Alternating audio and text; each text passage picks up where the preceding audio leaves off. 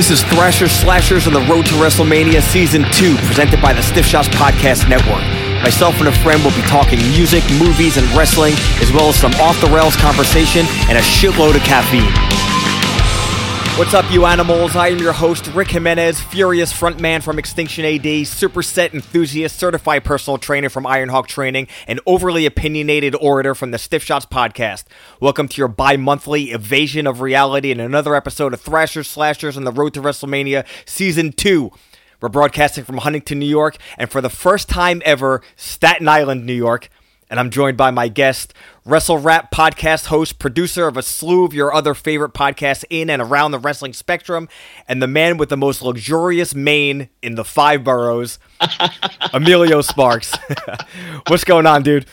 Rick, what up, man? Thank you for having me. You've had such star studded guests before, so I got some big shoes to fill. Dude, I'm psyched that you were able to make this work. I know you have a busy schedule, and this is just one of my two days off, at least half a day off. Yeah, man. Thank you for having me. Let's let's let's rock and roll. So, like when you told me, "Hey, I have an idea. Do you want to come on and do this?" I'm like, "Absolutely. Let's go." Dude, so you've been doing Wrestle Rap for a while, but now you're producer to the stars, man how did podcasting turn from something you were doing on your own to becoming a part of some of the biggest shows around, let alone in the producer role? So I was at Sirius for about 10 years and I hit the glass ceiling there. There was no room for me to grow and do the things that I wanted to do. So I was like, you know what? I'm going to take the podcasting stuff a little bit more serious because I was always podcasting. I, I was podcasting dating back to about 2005, you know, when it was just something to do in your basement or whatever and then wrestle rap really started to blossom and bloom. You know we started to get dudes like big e and Brodie Lee and the young bucks and you know enzo and Cass samoa joe and so on and so forth you know? Like a lot of professional wrestlers were just really enjoying what me and my my co-host kazim at the time were, were doing. So i really started to take it Sirius there. And i was at serious. i had all these toys. So i was going to learn more better mixing techniques and you know editing and I was doing that. And the opportunity came to just sit and chat with some gentlemen from the WWE, and they were like, We're thinking about doing this. Why don't you come do it with us? And I left Sirius and I developed something for the WWE that did not exist before I walked through the door in Connecticut. And I was doing that for a little while and, you know, that ended. And then I decided, well, I'm going to continue doing what I'm doing but I'm going to work for myself for a little while to see whether or not that I, I'm as good as I think I am, or I've just been incredibly lucky. And you know, as CM Punk says, luck is for losers, and you really got to go out and grind and work your ass off. And luckily, I did. You know, uh, the first person to call me was Rocky Romero, and then the rest is history. We're on Talking Shop, and we've had a number one podcast on Apple, iTunes, and all of that jazz. And then came Corey Graves and Carmella with Bear With Us, and that became another number one. And then Renee, which has been a runaway smash hit. That was another number one podcast. And now I'm also working with a health and fitness professional by the name of Michael Chernow, who operates under the uh, guides of philanthropy, wellness, and entrepreneurial hustle. And then I got a couple of other things in the works as well. But yeah, it all started with Wrestle Rap, and here I am today, developing things for WWE and developing things for some of your other favorite professional wrestlers and tastemakers. I love it, man. That glass ceiling just smashing through it over and over again. That rocks. Yeah, well, yeah, I had to. You know, I was just sitting there, and I felt I was as if I was sleepwalking my way through my life, and I, I couldn't have that anymore. You know, like I seen way too much shit go on there, and I seen people become prosperous and really move on and have interesting careers, and I sat here and I was like, wow, I'm just as good, I'm just as talented, and if I can't have a a hosting role, well, then let me really continue to develop my skills and see the bigger picture and pull out that special innate thing in somebody else. Well, dude, something else that I really wanted to talk to you about quickly your new Nikes. The borderline dad, grandpa style Nikes that yeah. you're so excited about. Yeah, me and Moxley. Yeah, we're excited for them. Uh, I don't know. You know, Rick, here's the thing. I was sponsored by Jordan for a very long time. I used to get a ton of shoes you know, and then I, I, went into the Yeezy world. My favorite sneaker in the whole wide world is the Jordan 3. I don't think it gets better than that. It's sleek, it's sexy, it's a real pretty shoe, it's crafted well, it's aesthetically appealing. Every colorway works to a certain degree. I'm more of a traditionalist and I kind of like the ones that Jordan wore. You know, very rarely do I jump on different colorways of the three. So that's why when they keep on re releasing the cement blacks or the fire threes you know, I will always constantly get those ones because those are the ones that Jordan wore. But I went to Kohl's. I needed just a plain black dress shirt because I had to go to this thing and I did not want to spend hundreds of dollars on a dress shirt. You know what I mean? Like yeah. those stymie checks during the pandemic went to my bills, you know? So it's like I didn't I didn't spend on on anything, but I was like I needed a black dress shirt. I go to Kohl's, I pick up a black dress shirt because underneath the suit who's to see it? You know, looking around, I'm just like, you know what? Let, let me let me see what the shoe department in Kohl's looks like because it always used to be a joke to me. Like, who the hell buys sneakers in Kohl's? I'm looking, I'm looking, I'm looking, and then these sneakers stop me dead in my tracks. And I'm like, do I really want to do this? Because there's no going back. Like, you know, you, you, get a pair, there's no going back. Like, you know, you really got to swag these out, man. Like, you really have to accessorize these things, and your fit really has to be on point. You cannot wear beige color anything with these and I don't wear beige anyway, but I'm saying like, you know, the mentality is with these dad shoes, you're either wearing beige colored shorts with like the pockets on the side and you know like with a belt and a polo shirt that's striped. Like you really got to look like an asshole when you wear these shoes. So my thought was i'm not going to look like an asshole. I'm really going to swag these the fuck out and i'm going to wear tapered chinos with these with you know black t-shirts and you know my Yves Saint Laurent jacket. And then maybe what I'll do is I'll change the laces from white to red or black. And how's it working out? I mean, bro, I went on a date with the shoes on and she liked them. I'm, I'm, telling you, it's not bad, man. If you can pull it off, you have to have a certain je ne sais quoi about you. You know what I mean? Like, first, you have to be real confident in what you're doing. Rick, I've worn $500 pairs of sneakers, right? And they're devastatingly uncomfortable devastatingly uncomfortable. You know, I'm also a big Yeezy guy. So when the Yeezy 500s came out, they had like that chunky sole and people were making fun of them. They were like, oh, you know, Yeezy orthopedics. And I'm like, it's just like that. You put on a pair of Air Monarchs, you feel really, really comfortable. So much so that I'm, I, I've talked Danhausen into buying a pair. like now he wants a pair. Dude, I know nothing about style, but I know this. Everything that sucks now is going to be rad later on, and everything that is awesome now is going to be fucking terrible in due time. That's always the case, though. You know what I mean? Like, I remember some of my favorite fashion in hip hop was the hip hop in like the late 80s into like the early 90s, right before like what you're seeing now. You know what I mean? Like we've all we all wore baggy pants when they were down to our butt cheeks. You know, but like the real tapered stuff, like what LL Cool J and what Run DMC, you know, and the Beastie Boys and what those dudes were wearing, like everything fit. You know what I mean? Like everything was clean. Rakim, like everything was just like tapered and looked really, really good. And that came back around again. So it's just a matter of what you feel comfortable with like pulling off certain things. So, you know, currently right now I'm I'm, I'm wearing tie-dye sweatpants and a, and a hoodie and I got my dad shoes on. You know what I mean? And I, I went and ran errands like that. And I'm telling you, like it, it's a matter of just rocking it and being confident. I'm a sexy son bitch, bro. So I'm I'm gonna wear this shit to the ground. So I'm telling you, man, you get a pair of those shoes. Make sure you don't do the the just the regular like white and blue joints, right? Like you can even go on the Nike app and they have several different colorways that are absolutely cold. They just get a bad rap because you see dads who have no fashion style wear those things and then they cut them with like they go cut the grass and it has like grass clippings all over.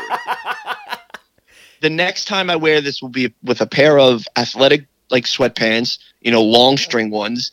I will wear those shoes and I will wear a vintage WWF 1992 European Rampage Tour Roddy Piper t-shirt. And I guarantee you, people will look at me and go, yo. You're describing my fifth grade outfit to a T. Bing bong. we have a lot to get to, but the most important thing to get to in my day every day is the consumption of a dumb amount of caffeine. So if you have something lined up, it's time. It's time!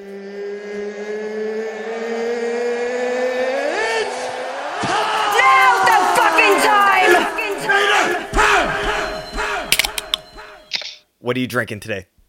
I am drinking from the Alps. It's called a Liquid Death. I don't like do energy drinks or caffeine. That's just just not my wave anymore. But Liquid Death is a water company that is eliminating single-use plastic one by one. So Liquid Death, death to single-use plastic. So that's what I'm having right now.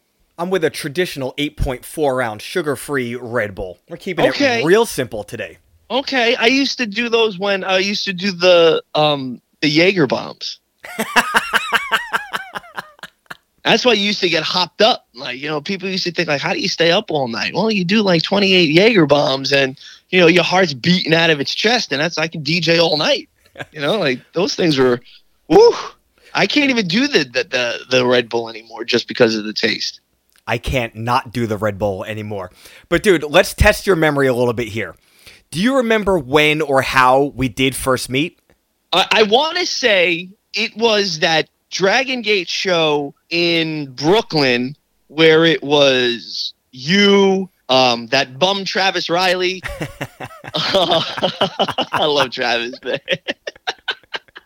um, I I think that was was that the show? You know, don't quote me on this, but I think the first time we met was that Ring of Honor show. I think it was Final Battle 2012 at Hammerstein, and we met through Cody Beware because we had just did a collaboration for Steve Corino's new entrance theme. Wow. Okay, because we did me, Cody, and uh, another producer friend of mine, Jay Glaze. We did the Kings of Wrestling theme. Was that the same time? No, no, this was after that. Okay. All right. Because I okay because I, I thought like maybe the timelines match up. Oh, that you know what? It might be true because Cody, me, and Hero are friends, and that means and then you were friends with I would assume Hero because Hero's friends with everybody. Yes. Yeah, okay. I thought it was the Dragon Gate one because we really got to hang out, like and and chill and and really like shoot the poop. That was after we had met the first time because I remember at the Ring of Honor show thinking, who's this well dressed, well groomed motherfucker that's friends with Cody? and then at the Dragon Gate show, it was just a whole group of schlocks in yellow Wu Tang ripoff Chris Hero shirts. Love it. I still got that shirt. It's my girlfriend's now. It doesn't have sleeves and it's also a crop top.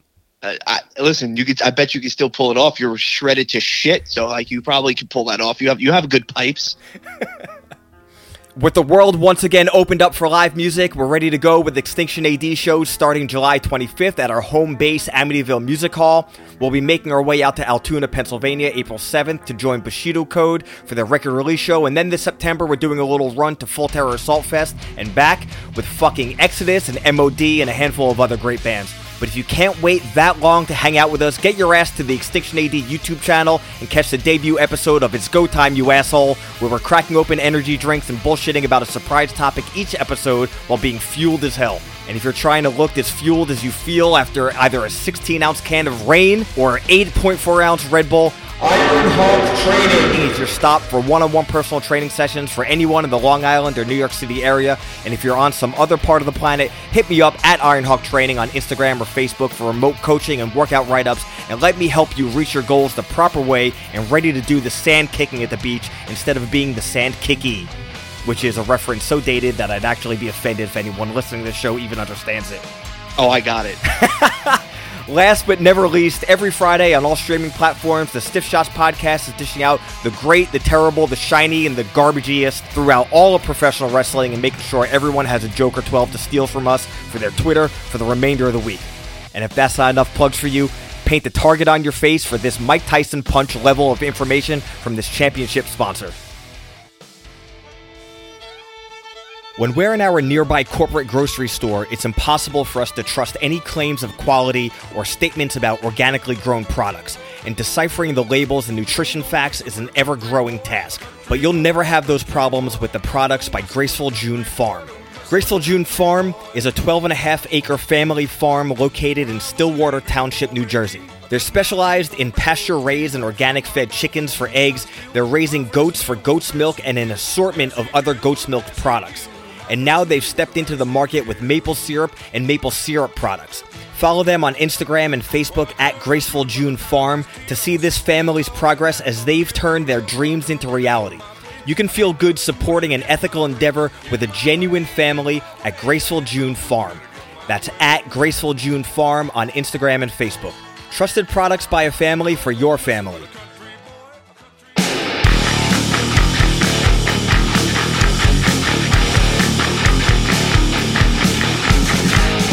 The Thrasher of the Week, released October 8th, 2002, by New York hip hop supergroup Boot Camp Clik, The Chosen Few. The first hip hop album chosen for this show so far, and a fucking banger of one, even though this was legitimately my first listen of it.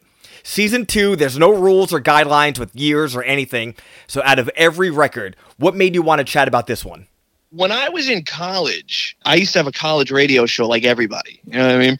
I was I was the only hip hop show, and I didn't want to do anything that you heard on terrestrial radio. It was it was a college station, so you had to educate your listeners, and you know they they had all these shows about nature and religion and politics and you know all this other bugatti. And I'm like, all right, listen, I'm not well versed in none of that. You know, I I I I think I'm 18 at the time. What the hell do I know about the world, right? But what I love was underground, backpack, uh, independent. Like there are so many different labels for this type of hip hop. So I wanted to do that. And the individuals that paved the way before me left me a really good archive of stuff. But, you know, this is when the internet started to really start to take off and explode. It was in its infancy still, you know, with blogs and all of this stuff. But, you know, they were starting to figure out what social media was. So I got really, really chummy with Duck Down Records, which probably it's second in my lineage of who really has shown me love.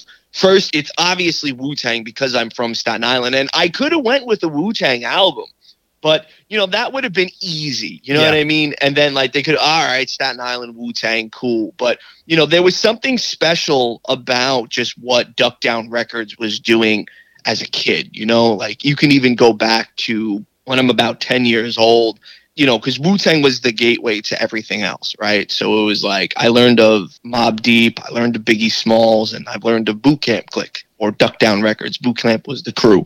And it was because of guys like Evil Dee and, and Mr. Walt of the Beatminerz who created this real guttural, dirty, scratchy you know, I'm going to sample jazz in a way that was never done before in hip hop. And that was one of the things that, that really piqued my interest because up until then, you know, you, you only listen to like dribs and drabs, you know, like your cousin would put you, older cousin would put you onto this. And, you know, my uncle Michael is only eight years my senior, and I always looked up to him like one of my sages. You know, he was one of the dudes that even got me into pro wrestling. Hip hop and pro wrestling was is because of my uncle Mike you know, so I would get tapes or whatever, and then I heard "Gotcha Open" from Buckshot. It, it was off "Enta da Stage" from Black Moon, and the sound of the entire thing was just completely different from what I was listening to at the time. And then I needed to know more about these guys, so I always made a, a reference to always go and, and get like the Source magazine, and I would always, you know, keep a little list in my my notebook, you know, behind the the, the last page right before the you know the multiplication tables and all that other shit that we never used in those marble notebooks. And I would write down like my favorite artist. And I would always do that whenever like the marble notebook would end. I would always do that again and I would keep a record. And it would always go back to like five or six MCs and, you know, Sean Price and, you know, uh, Ruck and Rock at the time they were known as Heltah Skeltah, mm-hmm. you know, uh, OGC and like Starang and like, you know, and then I get to college and I'm like, all right, now I have this opportunity to really manifest this thing that I want to do and I, I reached out you know it wasn't google at the time. You would just go and you would find out where the record labels were. You would show up and say hey i'm a college student. Here's my id i do a college radio station. Here's my radio station id could you put me on the mailing list or i can come to you know your office every week and, and get records? And they're like we'll mail you them. And that's you know you start the relationship. And then you would directly work with guys like shucky duck. And and shucky was so cool to me uh, he would put me in touch with guys like Dru Ha to try to set up these these college radio interviews, you know, and and to and that's where it started. So I would get all like the back stuff that I, I, I wanted, and then they were like, "Yo, we just dropped this. Here you go. Here's the chosen few." And I went to work on it. It was one of my favorite albums, you know, as like a posse album, as like a cut album. Like, whoa, man! Like, you don't get any better. I mean, it's great. It, you have like several different lyricists just coming together with different ideologies just different methodologies on on how do they approach records and the production is some of the best you'll ever hear And you don't get better than that. And to me, it's just a rich Brooklyn album. And I don't think you get better than that. Like when you want to talk about quintessential hip hop, you think of Duck Down music. When you think of Brooklyn rap, yeah, there's Biggie and there's Jay, but you got to give the flowers to Duck Down Records. If you don't, what are you doing? Like, do you even like? Do you listen to hip hop? Like, you can't. So, like, get out of my mentions if you're not going to pay attention. you know, they, the lead single was "And So," and that was the first one that really made me pay attention to how good Sean Price was as a lyricist. You know, like I, I didn't understand like the lyrics when you're a kid when you're like 10 11 12 13 like you're not really paying attention because you don't know the picture that they're painting unless you live it right? So i'm listening to it just as an appreciator of of how good the similes and metaphors and punchlines are. But then as you get older you really start to know the environment in which you live in. And then you really start to appreciate guys like sean price. And you're like holy shit so there's a couple of things I want to go back to what you just said. First off, this album is unmistakably New York. Right. Brooklyn. Exactly. Then the different lyricists and producers and everybody, the thing that makes this a supergroup, it keeps the vibe fresh throughout the entire record and there's no flops. No. Not that every song is the greatest song in the world, but every song on the album is a banger and worthy of being on the album. And then on top of that, the production, you know, this is 2002 and it sounds just as fresh now as it did 20 years ago. But but see, that's like guys like the Beatminerz. That's guys like the Alchemists, you know, Baby Paul and, and Bink, you know, Dan the Man, like, you know, Curt Cazal. These are cats that understand how to make timeless music that ages very, very well. You might not think it does at the time, but now we're we're going into what? Like this record's almost what 20 it's almost 20 years old. So to sit there and and and listen to it, you're like, "Oh shit, this stands the test of time. And and I don't know, man. You know, I love the direction of where hip hop goes. And yeah, it's a young man's game. You know what I mean? Like they're not marketing music for guys like you and me anymore. You know what I mean? Like, but they're marketing for kids that you know want to put little in front of their name when they rap. You know, which is which is fine.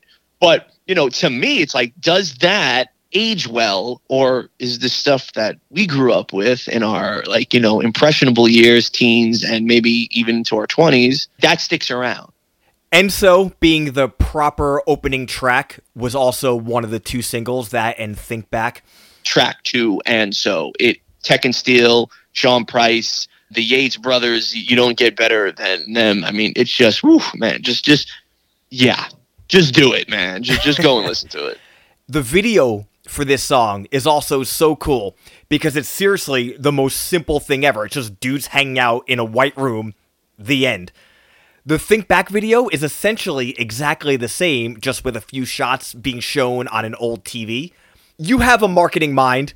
What do you think about these being the singles and the introduction to either the public as far as the album and possibly the band go? Because this is the group's second album. Yeah.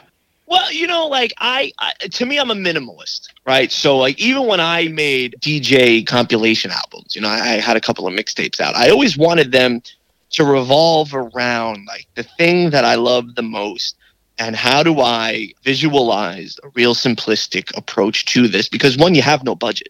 I know I didn't. So it's like, what what can we do? Okay, you know what? Everybody's going this way, and in 2002, brother, you have Hype Williams videos and all these like big productions, and everything has a ton of women and and alcohol and jewelry and you know expensive clothing and crane shots and explosions mm-hmm. and whatever this was anti that and duck down has always been a non-conformist label in terms of we know what we do we like what's hot we're going to do it our way and you're going to think oh shit these guys know what they're doing and it's really really cool and in a time of Cristal and platinum chains video vixens. These guys were just doing minimalist white room rap into the camera and they're really connecting with you because they're making the eye contact with you and then there's like different quick cuts and so on and so forth. So yeah, to me, I like the approach. The less is more thing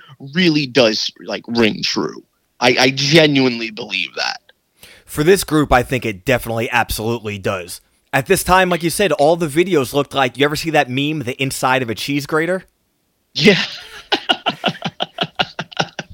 yeah, you could definitely um, look back on that time in hip hop and be like, wow, okay, these were really expensive budgets. And a lot of really good directors popped off because of that. I mean, you know, one of my buddies, John Colombo, became a pretty successful video music director, and guys like Rick Cordero as well. Like, you know, really started their chops in 2002, and by like 2005, 2006, they really crafted a really good lane for themselves. But you know, guys like Buckshot, you're getting a real different, like, hey, yeah, you know, this is this is this. Enjoy this. Like, just shut up and enjoy it for what it is, like the music, not the pageantry. Because I always used to make the argument: when does the fashion trump the functionality within the stuff that you want to listen to?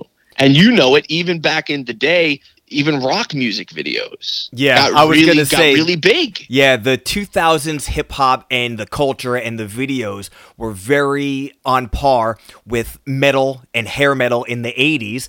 But on the other hand, there was this groundswell of like thrash metal, like Anthrax and Testament and Exodus, that were doing the exact opposite at the time. And that's kind of how I equate Boot Camp Clik into that Right, right. If if we can say like we do wrestle rap, we're, we're like you know we always say like well rapper meets wrestler, but if if we were to do it here, you can say where Boot Camp meets Anthrax, but you can also say that Anthrax, not that they never stuck to who they are as a group, but they also started to once they started to make a little bit more money, those videos got really really pretty as well. Yeah, they had the director of Jeremy do one of their videos that I think barely even got released. Well, aside from the two singles, what are the top three tracks on this album for you? Um, I mean, you know, had it up to here is a good one because that's produced by the Beatminerz. Um, Whoop His Ass is real cool as well. Like, you know, if you want to say that that was their commercial record, uh, you could say that. Just Us is cool. Welcome to Bucktown, USA. That's the joint, man. You know, because these guys also, and what I liked about Duck Down and Wu Tang and Dipset, they created their own language as well. Like, you know, the way they would flip certain terms. And to me, that's always like, wow, you're you're creating a subculture within a culture. I'm always into that weird, like a box within a box kind of thing, you know? And so if you can create your own entire just like slang, I'm with it. So especially in hip hop. Yeah, because it, it's ever changing. So it's like, yeah, you have to I'm always a fan of that. So if I always heard something like new and I was like, well, what does that mean? And they said that I was like, all right, cool. Now I'm going to use that on somebody. And if they don't know, it's like, oh, wait a minute, he's on some new shit. Yeah, yeah, yeah. So it's always hard for me to pick what I think are the best tracks, or at least my favorite tracks on this album. But had it up to here and whoop that ass. The tonal change where it gets just so super aggro in the middle of the album. Yeah, right up my alley. Yeah, man. I, I knew because there was so many that I could have picked. Nonfiction dropped in 2002. Cam'ron, Welcome Home dropped in 2002. So I was like, damn, I can really exhibit dropped in 2002. I was like, all right, what what can I pick here? Because there's a lot of really good hip hop that came out in 2002, and I'm like, damn, what do I want to pick? So I was like, let me. I want to go back to something that was really really special to me in 2002 and this brings me back to my little college radio show you know when everything was simple easy and pure the stresses of the world did not really exist. You did what you did. Uh, you know the responsibility was uh, you know wasn't at its at its max and and here you are. No man i'm glad you turned me on to something new. That's cool. In the song Think Back, they're referencing early 80s New York hip hop and Diff'rent Strokes and Martin and Fresh Prince. So, three way dance with the title on the line. Who's leaving victorious? Martin, Arnold from Diff'rent Strokes, or Will Smith? Oh, Will Smith, easy. Come on. Will Smith, let's go. Fresh Prince. I mean, Martin was a monster uh, television show as well, you know, but there's something just different about Will Smith, man. I, I, I don't know. Like, you, you saw him, he had it you know but again early on in his acting career he was already an accomplished rapper a grammy award winning rapper i loved that first dj jazzy jeff and the fresh prince tape, I guess, at the time. Yeah, think about it. Like they were a great tag team. They were tag team champions. You know, when you think of DJ MC combos, you think of Eric B. Rakim. You think of Guru and DJ Premier. You think of the Fresh Prince and DJ Jazzy Jeff. Not to mention Martin cried twice in every episode. Well, I, yeah, which I, I kind of like because it became one of those things like where he knew he would fuck up, so he would start to be over dramatic, and and he would do it. But then also too, he had some really great characters that he played as well, and it really showed his range as a performer as well. Like Martin Lawrence was uh, an incredible, accomplished stand-up comic before he did television. It's a very, very well done. It, it, it's a, it's a, it, the show fires off on all cylinders. And we were talking about hip hop albums aging well. Martin as a television show has aged well. Living Single as a television show has aged well. Like, it just, it don't get any. To me, those shows age better than Friends. Like I've never seen a, I've never seen a Friends episode. So you know, full transparency. I I've never seen a full Friends episode, but like you know, talking with people that have watched it, ex girlfriends who love the show, it sounds like it just sucks. It, it like if it you does, watched it then and then watch it now, it's fine. If you never seen it and you watch it now, the entire thing is unbelievably problematic. That, right. That's what I'm saying. So it's just like, you know, I rather watch the stuff that I watched as a kid because yeah, it's aged well. It it honestly has. Like you just give me a good comedy, man, and I will I will laugh my ass off for forever. But friends, uh, I'm good. I'm good. Hard pass.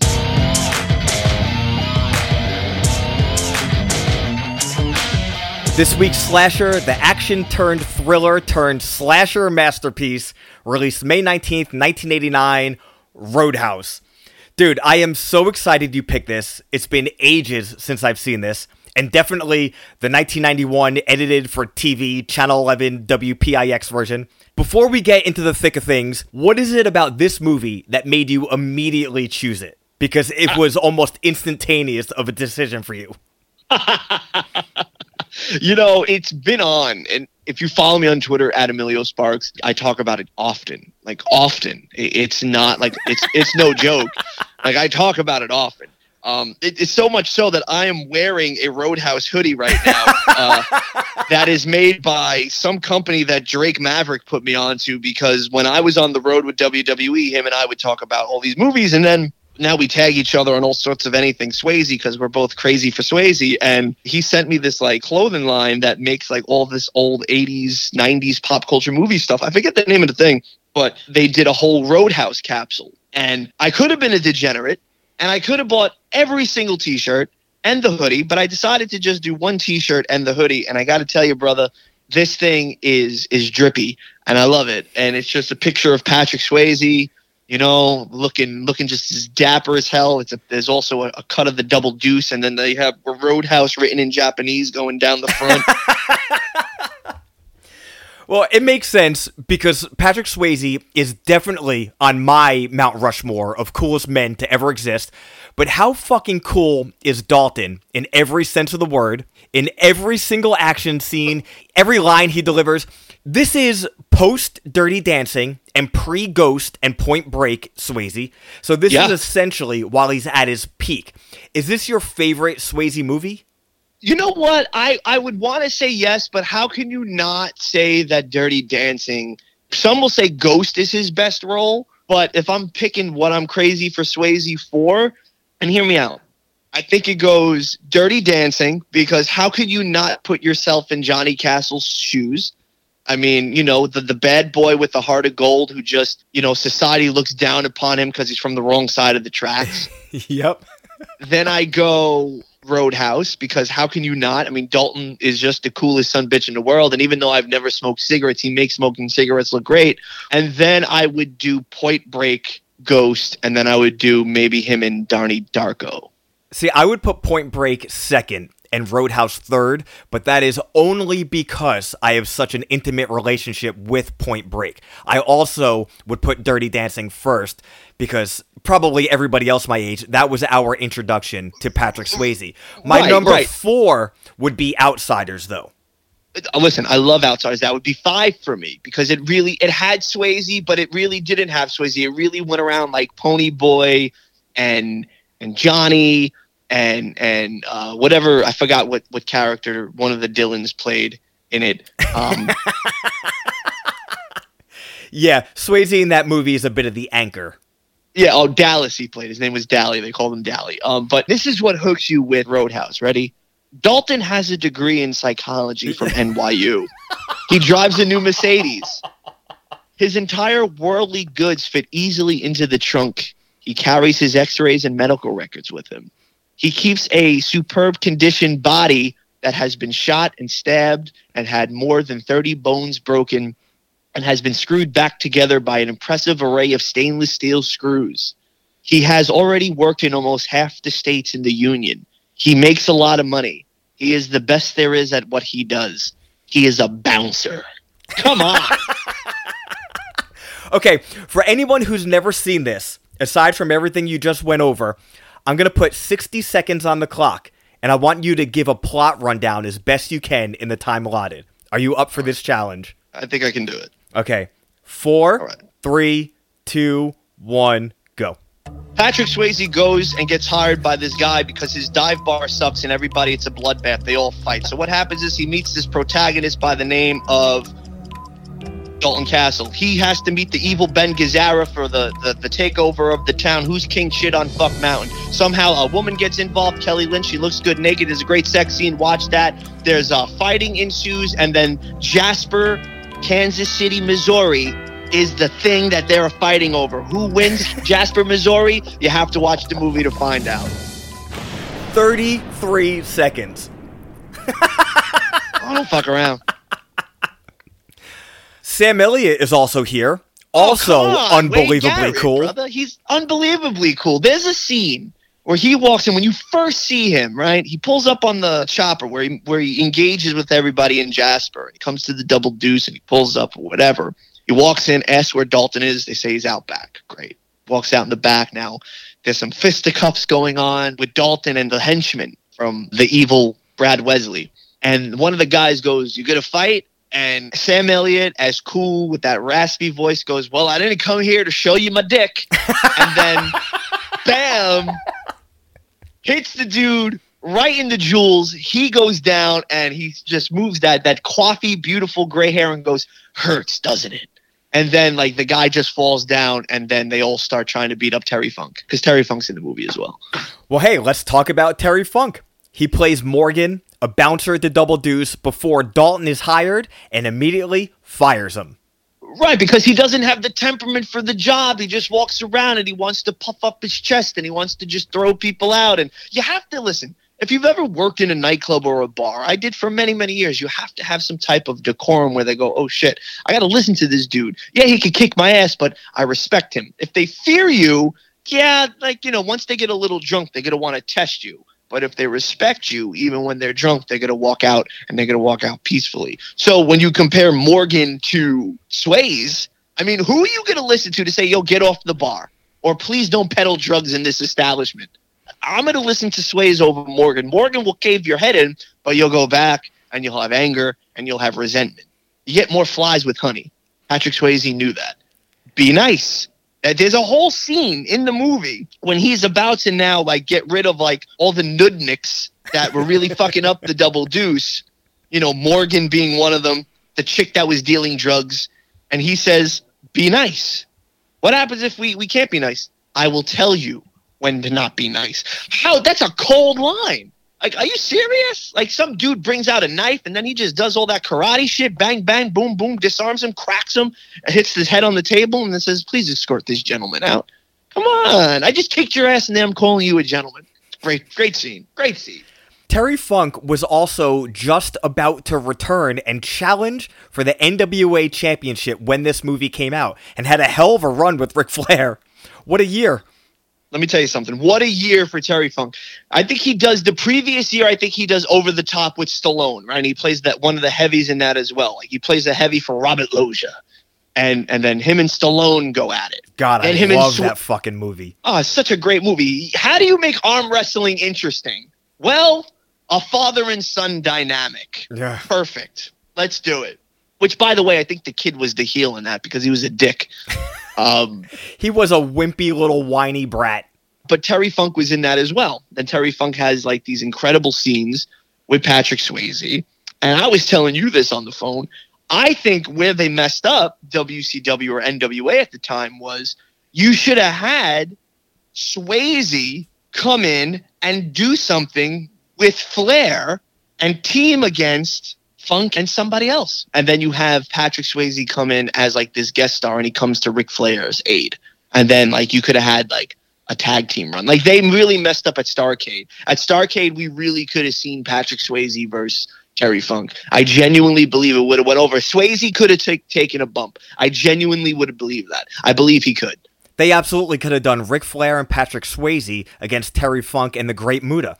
Right. So like imagine that leading into, you know, Starcade or the Great American Bash. Could you imagine 89 instead of like the victor went the spoils to WWF at that time, but if you could have had Patrick Swayze, arguably at the time one of Hollywood's biggest stars, have a wrestling match with arguably the greatest champion in the company's history, Ric Flair, teaming with Flair against the Great Muta and Terry Funk, easily would have went down in history as one of the greatest tag team matches in, in all of WCW history. Could you imagine if Ric Flair's 1989 was no longer known all for the Steamboat matches, but more for tagging with Patrick Swayze to take on Terry Funk? I'm just, listen, I'm just saying. I back it, man. Of, I back it. The, the, the course of Ric Flair's career would probably stay the same, but there probably would have been a different trajectory for Flair in Hollywood because, you know, instead of guest starring in the Lyle Alzado vehicle, learning the ropes where he moonlights as a professional wrestler after being a principal all day, Ric Flair could have changed the game a little bit and probably could have been in some stuff because you didn't see Flair in much anything else outside of that. And then magically he shows up on Baywatch. Had he did something with Swayze, I think he probably would have maybe had a daytime Emmy award. Just saying. maybe a cable ace. Well, the last chunk of this movie, once the shit really hits the fan, it goes all out thriller with the music and the revenge scenario, and we get to the right. slashing. So much killing, it's insane that it's the well, same movie as the beginning. Right, but also at the same time too, shit goes down in Jasper, Missouri, brother. Like you have this small town. It's my town. Ben Gazzara did not like Dalton for any reason. You know, he's got to he's got to take out certain people without giving so much away. I'm I'm telling you, watch this film and you will be all in. But even though it's a thriller, strip all that away. It's a love story. Like this movie has it all. Like the love of a good woman. Kelly Lynch, she plays Doc like he falls in love with this woman. He had like some old demons that he had to get rid of, and he got rid of them through this town and fighting Brad Wesley. And then at the end, he gets the girl. This has essentially everything you want in an 80s action movie. Hot 80s looking chicks who get away with not having an ass for some reason, which is really strange now. Right, right. And I don't know how Sam Elliott says, you know, she has way too much ass to have a brain like that on her. But she's walking away and she doesn't have an ass. And listen, listen, it's the 80s. That was the style back then. I think now if they were to do Roadhouse, I think you would have to have a little bit so a little bit more a full figured woman. Yes, because that's so. I would hope so too. You like a little junk in the trunk. I've been squatting more so that way the, the women that look at me can say, Hey, you have an ass I want to bounce a quarter off of. So you know what? Like you have to give and take. I can't like a full figured woman with a really good butt if I have just like a chicken cutlet stapled to my spine. It, it just doesn't look it just doesn't work. It's not fair. No, no, like you work out. You like you probably have like a good butt where your chick looks at it and she goes, "You got a great ass. You've been squatting, Rick." Oh, dude, I'm so Puerto Rican too. I could not do another squat for the rest of my life, and I'm still gonna knock things over when I turn around. See, I'm jealous. I'm jealous. I don't have that bubble butt. Like I have to. Like I had to gain mine. Like literally, I have to squat all day, every day to have the the caboose that I have currently. But we also have rad one-liners that are so bad that they're great. Insane right. fights but the kills at the end are oh. just fucking crazy. I think I would go with the fight by the lake with the henchman Jimmy and the ripping out of the esophagus, which is the most insane sentence ever. That's my favorite kill. Which one would you go with? Hmm. Oof. Um, it's it's probably, and again, I don't want to give it away, but it's probably the one that you don't see when Wesley calls Dalton and says, "I just flipped a coin. It's either this one or this one," and then he comes back and he sees the person that he really genuinely loved, and the note just said it was tails, and then there's a knife in this person's chest. What an amazing scene! Right? like yo like i felt that. And then like when he pulls out the knife you see like the blood drip down the person's arm. When he's pulling out the knife like you see like he's really broken up about it. And i'm like oh now that is acting. That is acting so if anyone listens to oral sessions with renee young we know a little about your tinder exploits oh god i watched this movie with my fiance who had never seen it and i was surprised by the effect it had on her so the big question is would this be something you would watch on a date night? Absolutely. I have.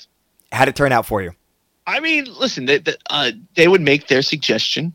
I would make mine. And then, you know, I'd be like, mine's better. Let's watch this. And then we could, next time, we'll watch yours, you know, because, you know, pandemic dating, that's all you can really do. So like, you can't go, you can't go anywhere. So you would Grubhub some food. You would pay an exorbitant delivery amount and then you would just sit there and you would stew the fact that you just paid so much money for food that you easily could get on the cheap. And then you would sit there and you would just watch some Swayze, and then everything would, you know, the, the anger would dissipate. Um, but it would it would go well because at the end of the day, like you know, you have good pe- good looking people fighting, and then good looking people hooking up. So how can you not like? It's a good movie. It has everything. Like my go to date night movies are definitely like Rocky, Roadhouse, Masters of the Universe, starring Dolph Lundgren. um, Mr. Baseball starring Tom Selleck. Well, a word of advice for anybody who wants some advice Roadhouse is visual aphrodisiac. It is. It is. It is. It'll definitely put you in the mood to screw. That's for sure. I mean, the love scene alone will, will, will turn anybody on. And if you don't get turned on, then I don't think you have a soul.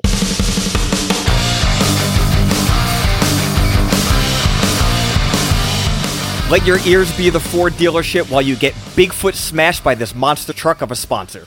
And I don't think some people even know what we're talking about, but hit that live read, baby. What up, what up?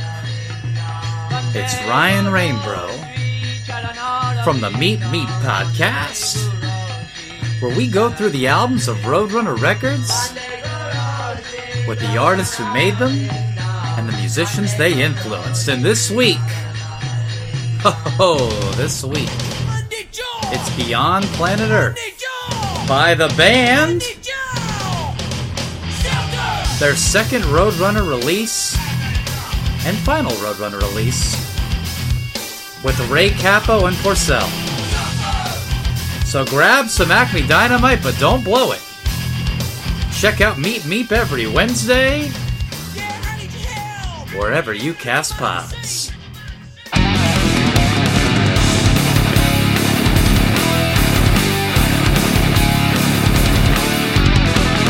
Far off the beaten path from the road to WrestleMania, June 19th, 2002, from Birmingham, Alabama, we had the debut show by brand new wrestling company at the time, Total Nonstop Action, TNA. After the closing of WCW a year and change prior to this, wrestling kind of lost its luster for me for a little while. So even when I heard about the opening of a new company, I initially wrote it off and remained kind of uninterested. So I missed out completely on the first two years or so of TNA. Were you watching wrestling and paying attention to this at the time? Yeah, because I watched it with my cousin Andrew. My cousin Andrew was a big wrestling guy and, you know, everything outside of WWE. So he's like, yo, come over. The Jarretts just launched a new wrestling promotion. You have to come over and watch it. And so we watched the first, you know, NWA total nonstop action pay per view. And I was like, so what are they going to do? He's like, oh, it's going to be a weekly thing. They're going to do weekly pay per views. And I thought that was cool because if you can't secure a television deal, well, then, you know, you got to create your own narrative. And that's what they did here. Like they essentially created their own narrative by doing weekly pay per views. And they weren't even super expensive either. It was different professional wrestling than I knew at that time. You know, like the indie started to bubble, it was a little bit different you know, WWF was what it was. WCW had closed down. It was, it was it was done. So it was like, all right, well, where could we go for things that are not now under the fingernail of Vince McMahon? And then comes this. And I like kitschy gimmicks. I also love really good wrestling. It- like it had that, like the flying Elvises. Listen to the match. Like, and I had to go back and I had to watch it. So I wrote this down. You had the flying Elvises defeating AJ Styles, Jerry Lynn, and Low Ki. Like, listen to who the flying Elvises were: Jorge Estrada, Sonny Siaki, and Jimmy Yang. That is a time capsule of 2002 wrestling right there. Like at the time, I'm like, oh, the Elvises are great. I want them to go over. Then you look back, you know, all these years later, and you're like, yo, the Elvises really went over Low Ki Styles and Jerry Lynn. That's crazy. it makes perfect sense at the time and in the context of the match it also makes perfect sense. So let's just dive in. That is not the segment that opens the show but that's the first match. The first tna match is aj styles jerry lynn and Low Ki versus the flying elvises. And dude this is a lie what i'm about to say but on the other hand, this is the best match I've ever seen in my life. Dude, it's so intense and the pace was breakneck and it was 90s match length, but it was perfect and didn't seem overly cooperative or choreographed even though they're doing all the modern 2021 things. This match Right. is as fresh as could be 20 years later. Right, and I, I think that just goes to the testament of one how healthy they were back then and how fluid they could move. That's number one. You know what I mean? Um, two, these guys were the godfathers of everything that we see now. You know, super kicks, topes, uh, whatever, man. Like, I guarantee you, I would put a whole five dollar bill on this match against something that you want to watch now on the indies or even just on AEW or WWE television. And I guarantee you, you can see it play out the same way. Like there'll be stuff or inspirations taken from that move set from that era being done now. And, you know, everybody that does it now gets the credit as like, oh, wow, they're really, really good. Yeah, well, they had to get it from somewhere and they got it from guys like AJ and Jerry and Ki and Siaki, Estrada and Yang. You know what I mean? So it was like, like people really think like, oh, these guys were gimmicked with like this Elvis gimmick, but like they could really go. And then we all know how good AJ Styles was even back in 2002. Let's be completely honest. AJ Styles had star written all over him. Low Ki as well. Low Ki was I don't. I think he was either the first or second Ring of Honor heavyweight champion, but you knew how good he would be. And then by the time 2002 came around, Jerry Lynn was already a solidified legend for mm-hmm. what he did in ECW.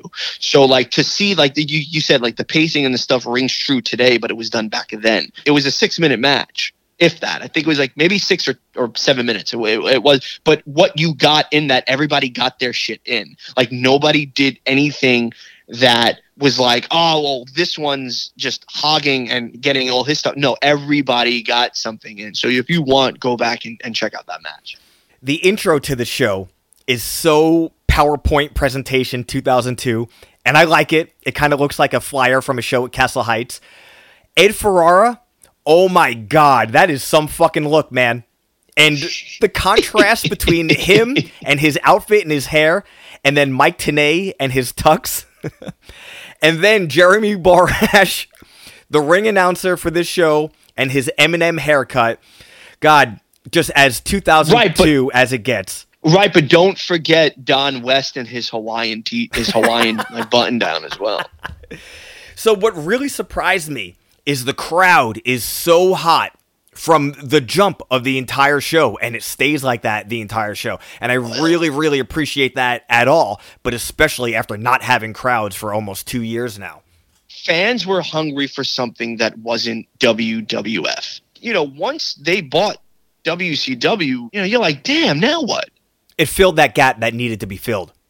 Oh yeah, dude. Easily, easily. But you know, they had some really good guys in that. Like the gauntlet for the gold battle royal. You had Bagwell, Jarrett, Lash LaRue, Norman Smiley, K Krush, you had um Konnan, you had Rick Steiner, you had Scott Hall, you had Devon Storm, Steve Corino was in this, bro. Steve Corino, absolute legend. Corino is a fucking legend. Ken Shamrock, Brian Christopher. Dude, like come on, man. Like you had some like really heavy hitters in this thing.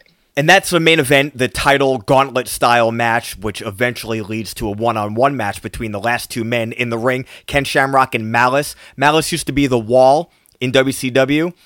I'm looking at this guy, I'm like, does he have two matching Sick of It All tattoos on his legs? Then I notice he has a corrosion conformity tattoo and a Pennywise tattoo. I'm like, who the fuck is this guy? And then I went on the internet and put in Malice. I'm like, oh, it's the fucking wall. I don't know if you remember the wall from the tail end of WCW. He was coming out wearing Victory Records hardcore shirts all the time. So it was interesting to me that he lost some weight, changed his gimmick, and he just is covered in hardcore tattoos. We'll get to that match later. Let's run through some of the other matches that we skipped real quick. Teo versus Puppet. Guess what? This match rules. It wasn't yeah. comedy. It's just an ass kicker with two little people. Right.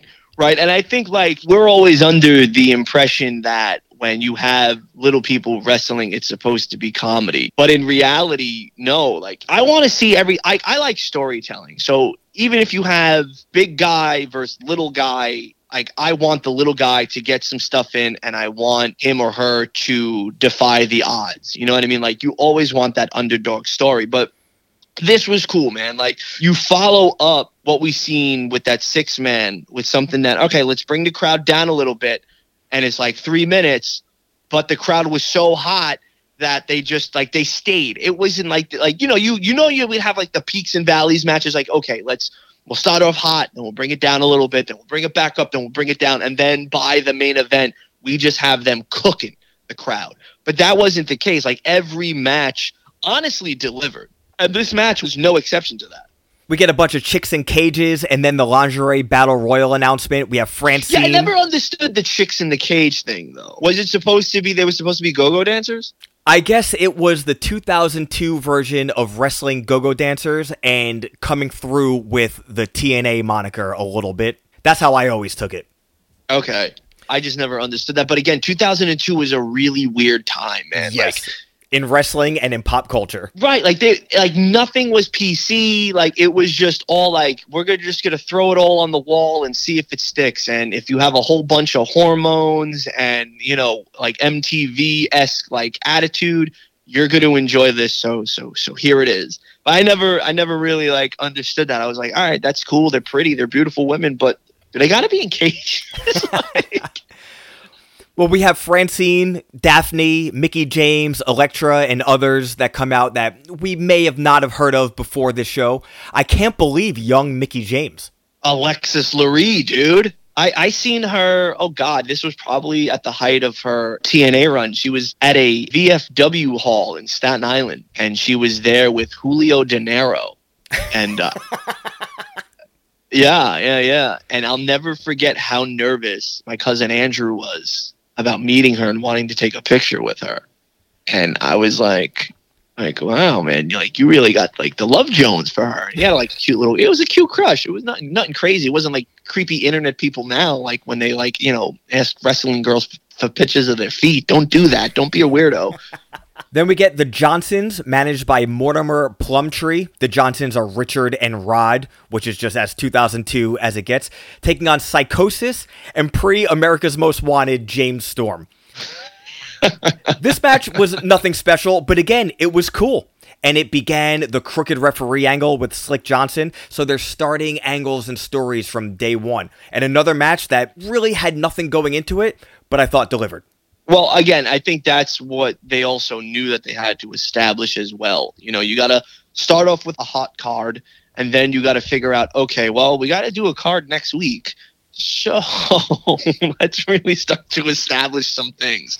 And i think the storytelling with that tag team match showed like okay let's let's start to plant the seeds. Who's going to do what? Why is this ref going to be crooked? Is he going to be crooked for other matches? Was it just this one? Is there a payoff? I like when they do crooked ref storylines. Like i love the whole back in the day with like the Hart Foundation, Danny Davis stuff. So to me, this was indicative of that. It, it, was a it was a cool tag team match, man. But again, you're right. Like everything was TV matches, right? Like maybe five minutes of a match, but again, it, like it really told the story. So there's been a coherency with like the storytelling so far. You know, three matches in, four matches in. Then NASCAR guys come out and say some shit that I can't understand even a little. But I love yeah, speeding, I, so that's fine. I never got into NASCAR, and then like no disrespect to it, I just never really like understood the appeal. You know? No, me neither. So here's a question: Is NASCAR a sport? Um. Oh God. Uh. I don't. I, I don't want to offend your Southern fans, you know, because I know the reach of the show. Uh. I mean, I can do the offending. No, Not no, a sport. I don't think it. I don't. I don't think it is, and I don't. I don't think like cornhole is a sport or axe throwing is a sport. You know, like I think it takes a lot of skill to drive a vehicle around a course at 300 miles an hour. I think it does. I, I think that's more of an entertainment than a sport. I think like baseball, football, basketball, hockey, MMA, wrestling. Uh, those are sports. Yes, not every physical competition is a sport. I don't think golf is a sport. So Right, right. I don't think that is a sport either. I think it's an enter- like a form of entertainment. But like, you know, there will be some purists that that, that think it is. You know, I'll, I can never wear a NASCAR shirt because I don't know who any of these drivers are, and it would I'd kind of be a phony if I was to wear like a, a vintage NASCAR tee. So R-Truth this year is K Krush. Our truth in 2002 looks exactly like he does in 2021, which is fucking incredible. Oh, he he don't age. He's an immortal. He's a Highlander. Do you think that this segment borders on racism? Absolutely. Okay, because I was like, am I being too critical? But I am really uncomfortable with some of the verbiage in this. The use of the word kind over and over again. Man, I do not like that. Yeah, yeah. It was very again like uh, look at what like crowd that they were like producing this television for. Again, it's not for a New York Yes. liberal crowd. it is not for us. We are no like that is straight Southern. You know what I mean? Like where they spit chewing tobacco into a tin. It is straight for that crowd. So yes, it was. It was very, very, very. Uh, it wasn't borderline racist. It was racist. Okay. So then we have York and Matthews taking on Stan and Bo Dupp, which is crazy because it's Joey Matthews from WWE and Ring of Honor fame and Trevor Murdoch, who is way bigger now than he is here. Again, another quick one, not the smoothest, but it's a fun match with tons of action. The crowd goes wild for Toby Keith. And again, this sure is a fucking southern crowd. Uh, if you put and is the God's honest truth, right? If you put, I don't know, every popular like five country music stars on a police lineup and they tell me pick out Toby Keith, I'm gonna be like, I have no idea what you're talking. I, what did you? Is that English? What did you just say? Yeah. Who? I, I just, I, I, I wouldn't know. I had to remember, like going back and watching this again on YouTube. I was like, oh, so that's who Toby Keith is. Okay, wow.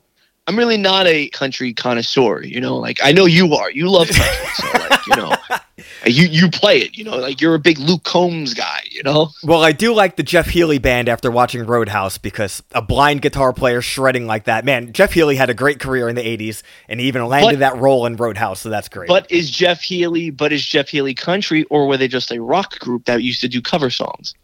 uh, well, Jeff Healey and Jeff Jarrett are as far country as I go. Okay. But Okay. But speaking of Jeff Jarrett, let's talk about this main event a little bit. It's the gauntlet style title match. It's essentially a version of the Royal Rumble, which ends in a one on one match. I love the concept here. I love the execution here. I love that they threw so many name stars with some unknown stars, so everybody seems elevated to me. Right. Now, I thought they were going to start a feud with Jeff Jarrett and Toby Keith because of Scott Hall, where they eliminated Jeff Jarrett. That's how it seemed. Toby Keith interferes in this match, suplexes Jeff Jarrett British Bulldog style, and they eliminate him while the lights go crazy in the middle of the ring. I like it. Right. No, I, I like off the wall things because it's like, okay, we're gonna do this gauntlet style elimination, then we're gonna you're gonna have a wrestling match. So like, let's do it. Like, I like things like that, and I like that they had 20 competitors. And again, like it flew by. Like it was a 30 minute battle royal, and it really worked, man. It was cool. It was cool to see, and I like the fact that even back then, I was watching. I was like, oh no, they're gonna put the belt on Jarrett. And again, no, no shot to that. I mean, like you know, like recognizable as your first champion should be one of the guys who was second to last as WCW champion. You mm-hmm. know, it it a name value, brand recognition. Okay, cool, but they didn't do that. They didn't. They they went with somebody else. I know we're gonna get to that in a minute, but like they they went somewhere completely different, and you're like, oh shit, I'm impressed. Okay, where does this go? Even if somebody was watching this for the first time with no context, from the beginning of the show, if you know wrestling at all, you assume Jarrett's leaving with the title. And not only does he not even make it to the championship match, but he's eliminated as not even one of the last people in the Battle Royal. And that is really, really exciting. Yeah, he's not in the final four, which is crazy. So then that led me to believe, like, even watching it again, I felt like I got got because it's been so long since I seen it. Like I know who wins the championship, but I, I thought, oh, that's gonna be Scott Hall. Well, we wind up with Shamrock taking on Malice with Ricky Steamboat as the referee. Again, this is a really quick match, even though it just is the summation of a 30 minute battle royal. But I liked it because it was intense and Shamrock winning with the belly to belly is cool. The crowd goes fucking wild, and a new NWA champ with the traditional belt is sick as hell with Ken Shamrock. Yeah, absolutely. Like it had a cool lineage. But um, I think right move. I think Shamrock was great because at that time, still he was still at his like peak physical performance. He, you know, he had those long sideburns going. He was a machine. You know, he's a he's a scary, tough dude, and you know the belly to belly was always one of his things. He would he would hit that and then put you into you know the ankle. You know, they were telling a story. They kept on showing that you know Malice was like the 13th entrant and he stayed in and they kept on like putting the camera on him. And, you know, the commentators were always bigging him up every time he was on camera. So it was like, okay, cool. He is the big guy in the match. He's the biggest guy. So you would assume hopefully he would, you know, make it to the final two. And they told that story. And then when he lost by a belly to belly, it's like it tells a great story because you're in there for like 15 20 minutes and now you're you're really gunning this last like 5 to 10 minutes of a match. You're exhausted and they played it up well. Both of them played up well that they were exhausted. And if you're booking a company and you want your first guy to be a legitimate contender in people's eyes then yeah you put the belt on Shamrock. After the match, Ed Ferrara makes a Special Olympics joke, which fucking shocked me. Then Jeff Yeah, Jarrett I- beats up Bullet Bob Armstrong. Jackie Fargo almost dies while doing a challenge promo, and then Hall comes out to beat up Jarrett as the show goes off the air.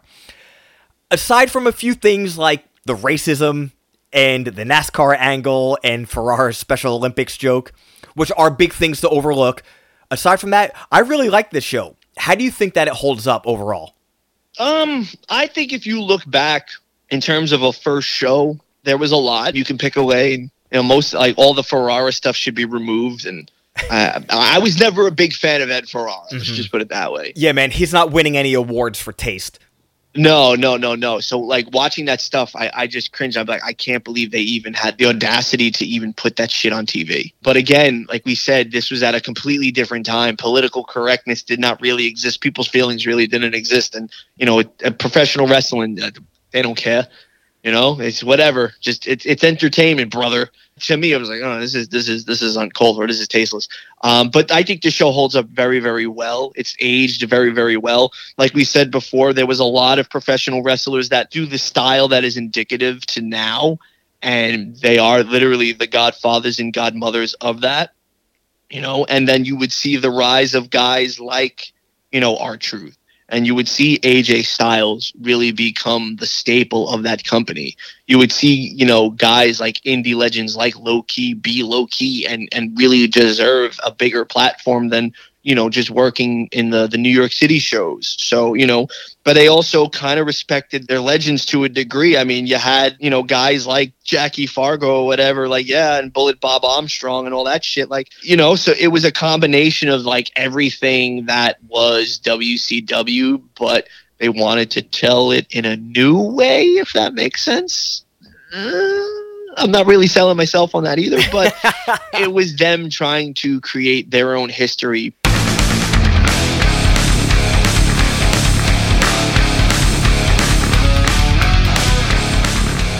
Now's the time to do a little rebooking the territory. If Boot Camp Clik is the house band at the Double Deuce instead of the Jeff Healey band, what's changing in Roadhouse? Um, I think the vibe would be different. I don't think Brad Wesley would want to take over the Double Deuce. I think he would know that okay, it's a cash cow because it's a hip hop crowd. So let's just get all the hottest acts in there. Let's get them all to Jasper, Missouri. Let's make a lot of money. Let's make it like the premier like tour stop in hip hop. Uh, I think Swayze would get along so well with Boot Camp that he would do a song with them because he sang "She's Like the Wind." so I definitely would see them do a remix of "She's Like the Wind" and maybe he's on doing some backing vocals or maybe just some kata in a music video in that like white room where like where all of boot camp is rapping and maybe he's just doing like the slow kata karate Jeff Jarrett always had the country music gimmick, so if instead of beefing with Toby Keith, they teamed up against two members of Boot Camp for a match at the first TNA show, which two members are they facing and what's the finish? Oh, Heltah Skeltah, easy. Ruck and Rock. And what's the finish? Ruck and Rock gotta go over. I think it's clean. I think it's clean. I think we see Sean Price bust out a sunset flip one, two, three. I think we go simple. You know, people talk bad about the sunset flip off the top rope that Johnny B. Badd used to do, but I love so it. So good. So good. Ken Shamrock, the MMA specialist, leaves the first TNA show with the title after he beats Malice. If Shamrock is facing martial arts ass beater Dalton in the finals, and instead of the title being on the line, it's the Bigfoot monster truck and the doctor, how's the show ending? oh, I think we're getting the similar finish. I think Shamrock's getting his esophagus ripped out. yeah. Yeah. You know what? I'm picking I, Dalton over Shamrock too. You have to. You have to. Hey man, where can everyone get to you and all your projects on the net and across socials? Uh, you can follow me at Twitter and Instagram at Emilio Sparks, E M I L I O S P A R K S. Please help me get to 10,000 followers on Instagram so I can have the cool swipe up feature so I can promote my brand of bullshit. Um, you can hear Oral Sessions with Renee Paquette wherever you get podcasts. You can hear Talking Shop starring Gallows and Anderson and Rocky Romero wherever you get podcasts. You can listen to Bear With Us with Corey Graves and Carmella wherever you get podcasts. And you can listen to Born or Made with fitness enthusiast and entrepreneur and philanthropist Michael Chernow wherever you get your podcasts. And then I have a couple of other cool things in the works as well that I cannot spoil right now, but I'm also working with and consulting some cool cats as well. So look out, be on the lookout for that stuff. Um, so you can find all of that there. And, I don't know, just hit me, say hi. You can go to Wrassle Rap. That's a weekly podcast hosted by me and the Mighty Vin. If you like this type of, of conversation, we, we do it there. We talk a little more music. Uh, join us at Wrassle Rap, W R A S S L E R A P on social media.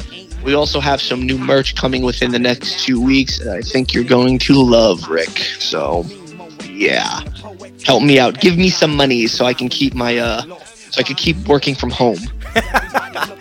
I'm everywhere at Rick is Hell. Follow this show on Instagram at Thrash Slash Mania Pod and Twitter at Mania Pod. Follow my band at Extinction AD on Twitter and Instagram, and make sure you go to our YouTube page and subscribe so you never miss an episode of It's Go Time, you asshole. Follow these simple directions, and you will never become enslaved at Dwayne Ass Reed. In two weeks, I'll be joined by returning guest Tim Delaney for another edition of the Director's Slash, where he will be scripting the spin off film from legendary wrestling documentary Beyond the Mat, where we will learn all about what he has in store for the post wrestling career of Mike Modest a fucking fictional sequel spin off film based on Mike Modest from Beyond the Mat. And yes, it will be as insane as it sounds. So until then, stay safe, lift weights, chug a Red Bull, bang your head, and never don't kick ass. You've been listening to the Stiff Shots Podcast Network. Go!